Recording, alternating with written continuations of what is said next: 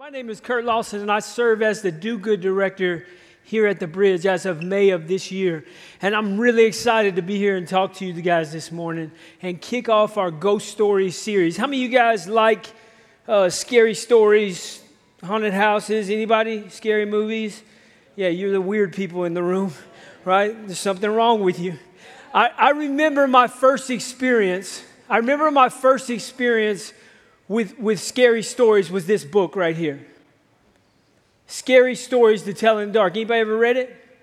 Good. This isn't a book recommendation. Don't read it, please. All right? I remember as a kid, this book came out in 1986. I was born in 1982, so I don't think I was reading it at four. If not, I mean, if I was, that explains a lot about me. But um, I, I, can remember sitting outside with my neighbors, my brothers and I. We'd, we'd sit outside with our neighbors um, and, and read these stories in the dark with a flashlight. And I'd get so scared, right? I'd go inside and turn on all the lights.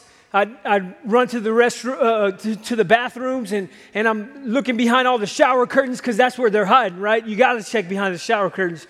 I'm opening all the closet doors. I'm locking every window. I'm locking the doors. I was scared to death by this book. I can remember that as a kid. And as we started reading it more, you know, it kind of wore off a little bit. You weren't as scared. And then this happened. More scary stories to tell in the dark. And I'm still in counseling for this one. Uh, but but I, don't, I, don't, I don't really like scary stories. And the good news is we're not telling any scary stories during ghost stories. Um, we're actually going to take the next two weeks and we're going to unpack the Holy Spirit.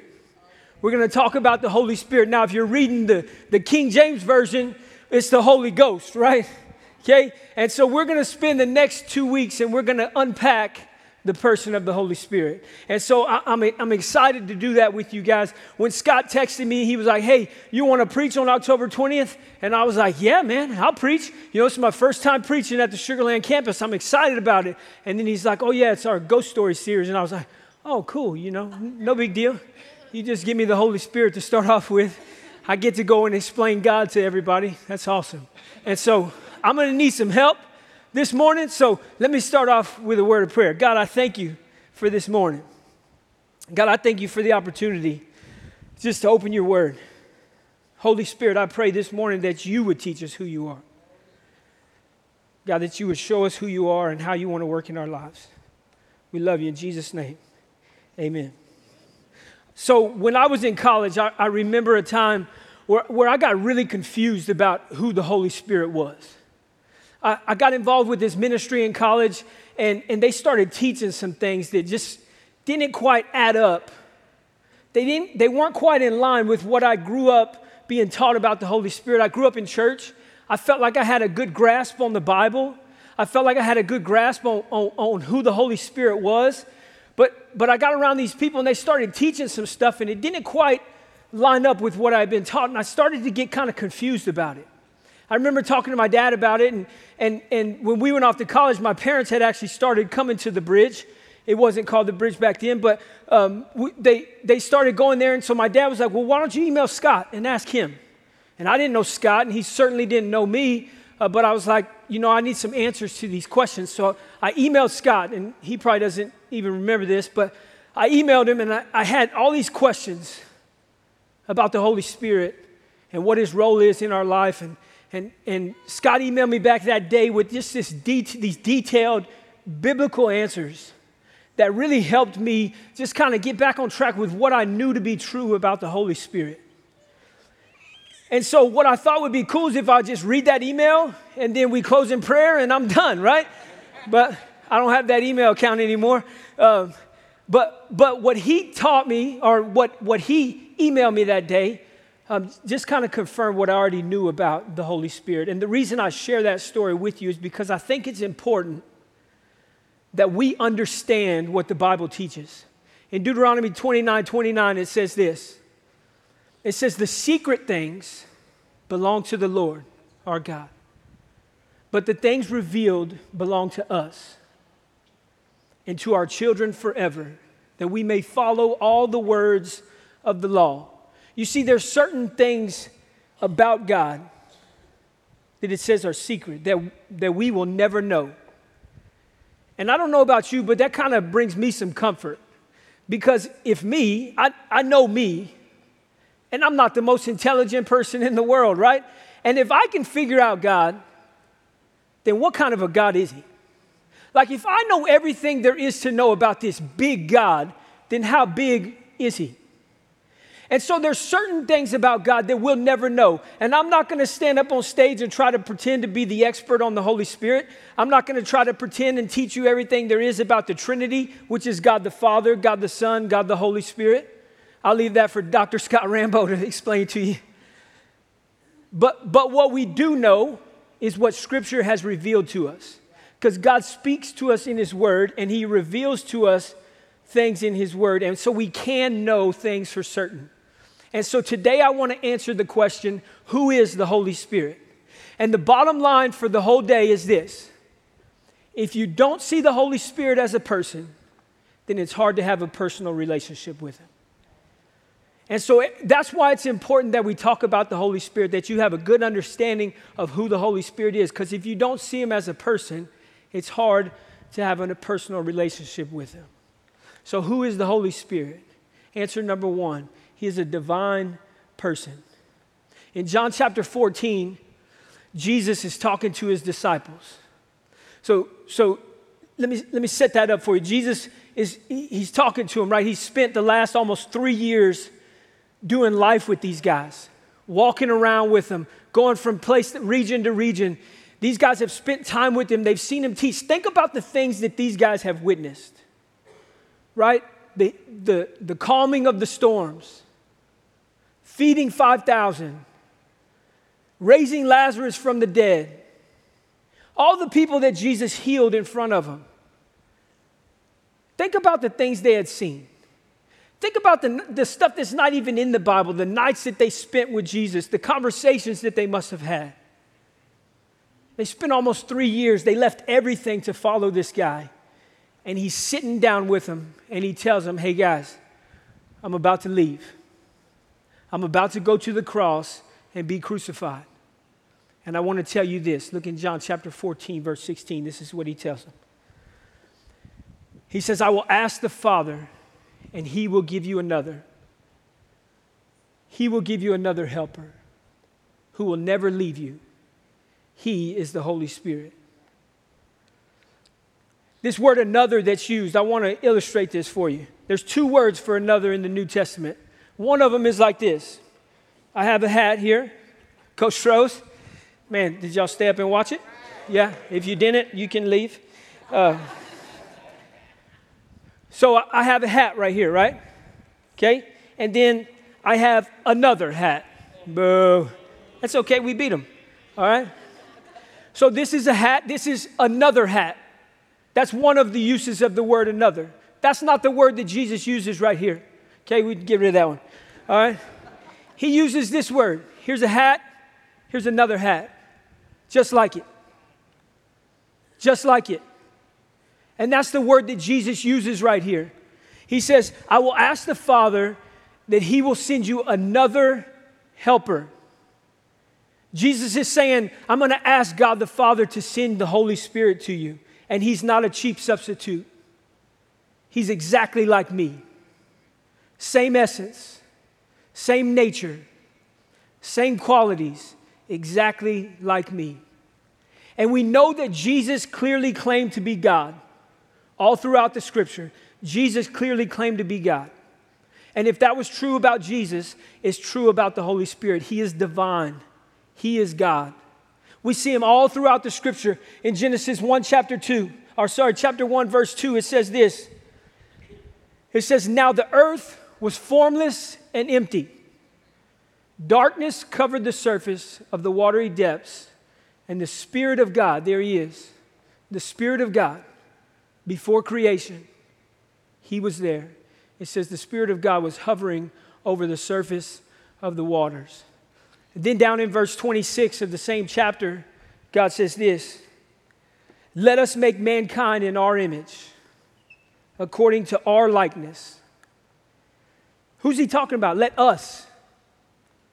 The Trinity, God the Father, God the Son, God the Holy Spirit, all three of them were there before creation was even here. From the beginning of time, All throughout the Old Testament, we see God the Father, prophecies about Jesus. The whole Old Testament point toward Jesus, and we see the presence of the Holy Spirit active all throughout the Old Testament. We get to the New Testament, Matthew, Mark, Luke, and John are about Jesus' life. We see God the Father all throughout it. We see the Holy Spirit active throughout it. From, from Acts to Revelation, we see the Holy Spirit really take presence in people's lives and in the expansion of the church. He's there, He's been there, He's divine, He is God. And then we see that He's a person. Look at, look at back at John chapter 14, verse 17 and 18. It says this He is the Holy Spirit who leads us into all truth. The world cannot receive him because it neither sees him nor knows him. But you know him because he lives with you now and later will be in you. No, I will not abandon you as orphans, I will come to you. Do you see how Jesus refers to the Holy Spirit? He doesn't say it, doesn't say the ghost. He says he. He's a divine person. There's personal characteristics that describe the Holy Spirit all throughout Scripture. Just like us, the Holy Spirit has a mind, He has intelligence, right? He has emotions, He has desires, He has a will. Let's look at how he has a mind in Romans chapter 8. He has a mind. It says, In certain ways we are weak, but the Spirit is here to help us. For example, when we don't know what to pray for, the Spirit prays for us in ways that cannot be put into words. All of our thoughts are known to God. He can understand, here it is, what is in the mind of the Spirit as the Spirit prays for God's people. What a cool thought, right? And I'm not going to get too much into this because that's for next week. Marshall Peterson will be speaking to you next week. I don't want to steal his thunder, right? It says that, that the Holy Spirit prays for us when we don't know what to pray. What a cool thought that is. God Himself, in the person of the Holy Spirit, prays for us when we don't know what to pray. But it says He has a mind, He's able to think these personal characteristics. Not only does he have a mind, but he has desires, he has a will. Let's look at this verse in 1 Corinthians 12 11. It says, All spiritual gifts have a common origin, but are handed out one by one by the Holy Spirit. He decides who gets what and when. And this word decides here, it's, it's, it means that, that as he wills, as he desires, as He wants. The Bible teaches that when we say yes to Jesus, when we become a Christ follower, that we get gifts. We get spiritual gifts, it calls them. And it's the Holy Spirit, the person of the Holy Spirit, that decides as He wants, as He chooses, He gives us gifts so that we can be most useful to God. And then lastly, He has emotion. He has emotion. The Holy Spirit has feelings. And I'm going to camp out on this one. I like this one right here. This is in uh, Ephesians 4:30. It says, "And do not grieve the Holy Spirit by the way that you live. Remember, he has identified you as his own." I think about this verse and, and it just just screams intimacy. Right? That, that there's this, this person of the Holy Spirit that's, that's God. And He identifies you as His own. He desires this intimate relationship with you. And, and, and there's ways that we can act that actually grieve the Holy Spirit. And, and all the parents in the room get this, right? You get this. I, I have two kids. I have a seven year old son, Carter, and a 10 year old daughter, Sophie, and they're amazing. I love them. They're, they're awesome. I, I would do anything for them. And I love them simply for the fact that I identify them as my own. They're mine, right? They're my kids. I love them. It's not based on what they do, it's not based on what they've done, it's not based on how they perform. Simply because they're mine, I love them. And I would do anything for them. But sometimes, right? Maybe not your kids, but sometimes my kids might do something that grieves me. Anybody relate to that? Sometimes they act in such a way, and not all the time. My kids are in here today. I want them to know this. Most of the time, they're awesome. But sometimes they act in a way that actually grieves me because I identify them as my own and I love them so much. And when they act in a certain way, sometimes it can make me sad. My, my, son, my son plays baseball, and he was playing in this fall league um, in First Colony and uh, this Sunday league, and he was, he was doing amazing. I, I'm not going to sit up here and brag on my seven year old son, but he was doing awesome, right? He'd only got out one time in the whole league. It was like six or seven games into the season. He'd only gotten out one time and one, one at bat that he got out. So he was doing amazing. And, and we go on vacation for a week. We come back, and I don't know, I guess he was a little tired or just having a bad day or something, or he's seven. You know, it happens. He's seven. He goes out there and he, he, he just doesn't have a great day, right? Strikes out a few times, He's hanging his head, but his team won. So after the game, we were, we were still trying to pump him up, like, hey, your team won. And he was a good sport. He, he, he did a good job being happy for his teammates, but you could tell he was kind of down at the way he played. And so we got home, and, and I was asking him, I just, I just said something about the game. I don't even remember what it was. And uh, I think it was like, you don't get dinner because you struck out. No, I'm just playing. Uh, but, but I said something about the game, and he lost it. And I, and I asked him for permission to tell this story. But he, he just lost it. Like he starts crying. And he starts saying, Dad, you're mad at me. Dad, you don't love me because of the way he performed in the game. And, and after I assured him, like, Carter, that's not true. Like, we love you. It doesn't matter how you do in a baseball game. Like, that doesn't change the way we feel about you. And so after we assured him that we still love him, he can have dinner, it's okay, I started thinking about that. And number one, like, I'm tells you I'm a bad parent, right? Like, golly, man, my son thinks that his performance on a baseball field determines my love for him. But then number two, I started thinking, like, how cool is that that my son cares what I feel? Even though he was wrong in this instance, right? I, I wasn't sad at the way he played. But how cool is it that he cares that he, he thought, in his mind, he thought he grieved me and it hurt him. That verse that I just read to you said that the way we live can grieve the Holy Spirit, that can grieve God Himself. I wonder if we believed that. I wonder if we woke up and, and if we, we actually thought about that, would it change the way we live our life? Would it change some of the decisions that we make, knowing that God Himself can be grieved by the choices that we make? I don't know. Maybe it would change the way that we live our lives. Maybe it would change the way that we think that we are grieving this divine person that is the Holy Spirit. So that's answer number one. Who is the Holy Spirit? He's a divine person. And answer number two is this He's a powerful gift. He's a powerful gift. So, um, Peter is preaching to these people. This is after Jesus had died, he was, he was buried, he, he rose again, and he ascended to, to heaven. And Peter is preaching to a large group of people, thousands of people, mostly a Jewish audience that he's preaching to. And he, and he looks at him and he tells him, Hey, this Jesus that you guys just crucified, he's the Lord. He is God. And these people, they came to, to see Jesus for who he really is. Their eyes were open to the truth of who Jesus is. And it says they were grieved at their heart. They were grieved in their hearts.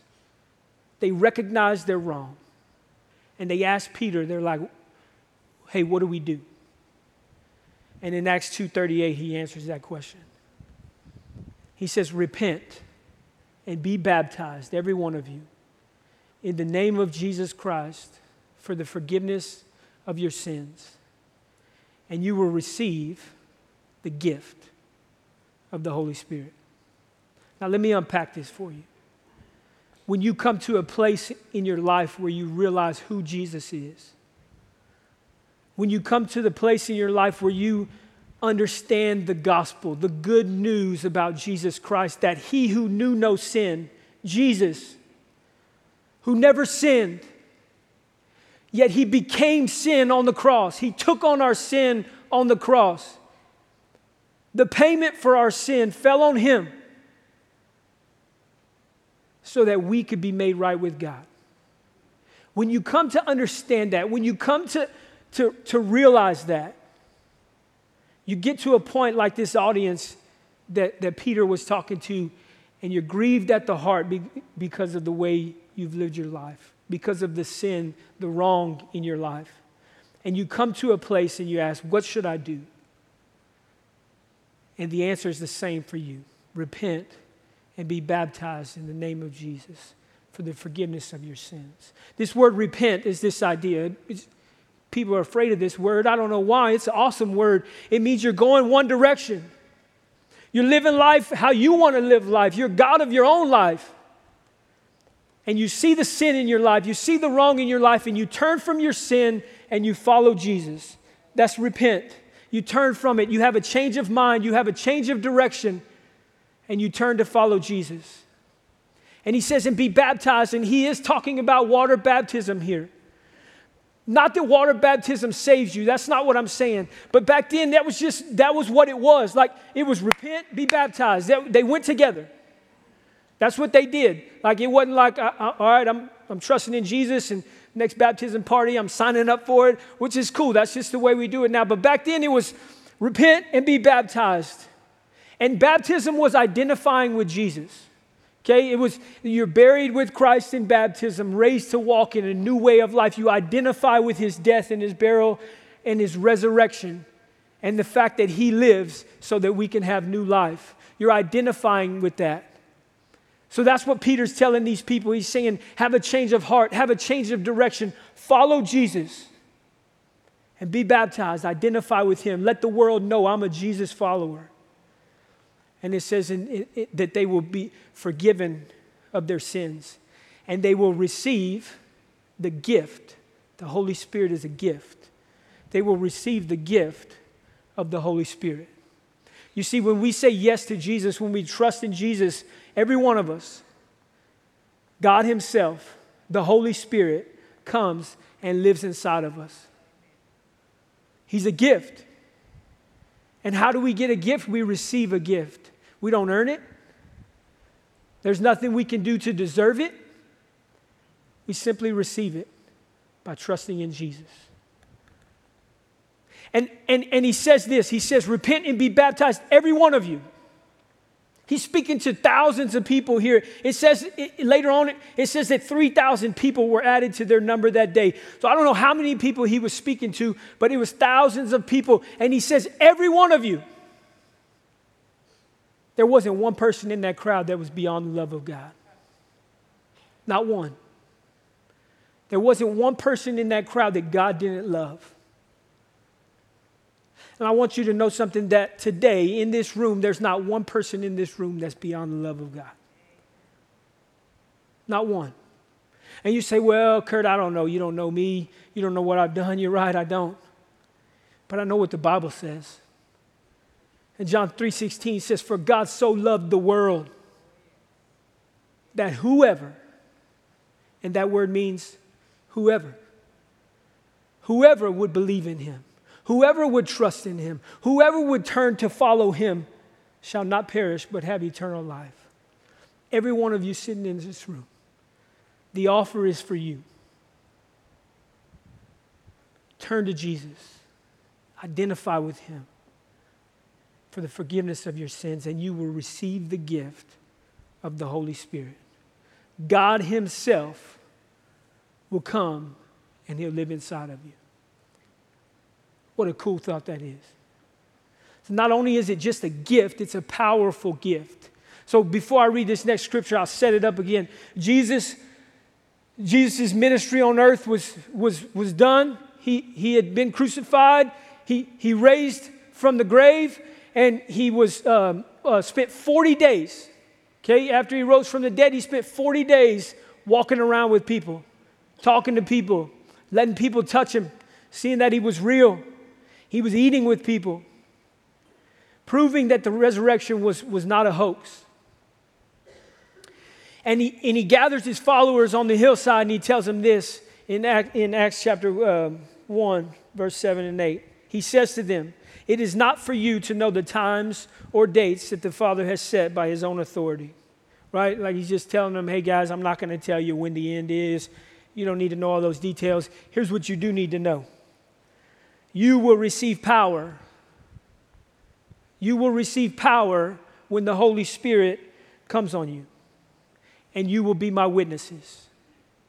You see, he's a, the Holy Spirit's a gift. He's a powerful gift. It says when you receive the Holy Spirit, you receive the power of the Holy Spirit. You receive the power of the Holy Spirit. The, the, the neat thing about being a Christian is this it's, it's not about the external. It's that God comes and lives inside of you and He's doing something inside of you. He's doing a great work inside of you. His power is at work inside of you. And a lot of this is week two stuff, but that's okay. Marshall can just say it again next week. The power of God, God Himself, the creator of the universe,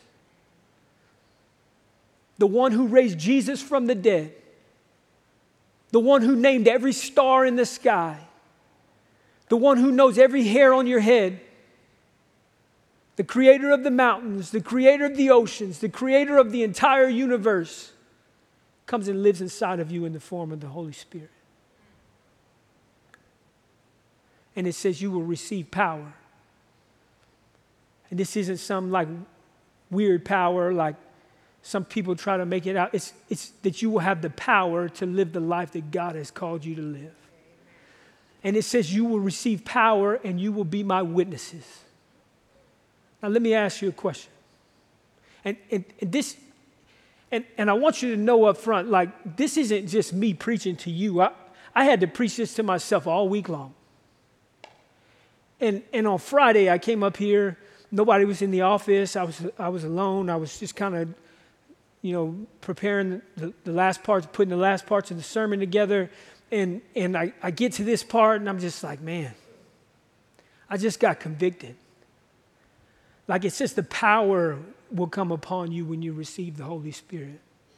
And if I'm honest with you, most of the time, my life looks like I'm just going through the motions. Right? Like, like a lot of people think the powerful Christian life, oh, that's just like for the elite Christians or something. That's not what the Bible teaches.